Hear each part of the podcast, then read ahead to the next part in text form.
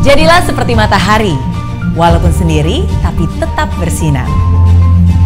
Kesendirian itu bukanlah celah, bukan pula perkara, melainkan waktu yang Tuhan berikan untukmu, kesempatan untuk menata hidup kamu.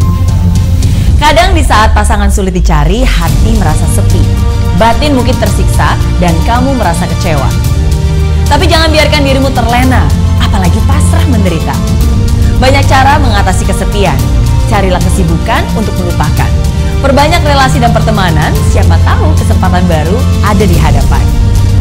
Pantaskan diri terlebih dahulu daripada hanya sekedar menunggu. Percayalah, Tuhan sudah siapkan yang terbaik untukmu. Bahagia adalah milik semua orang yang mau bersabar dan berjuang.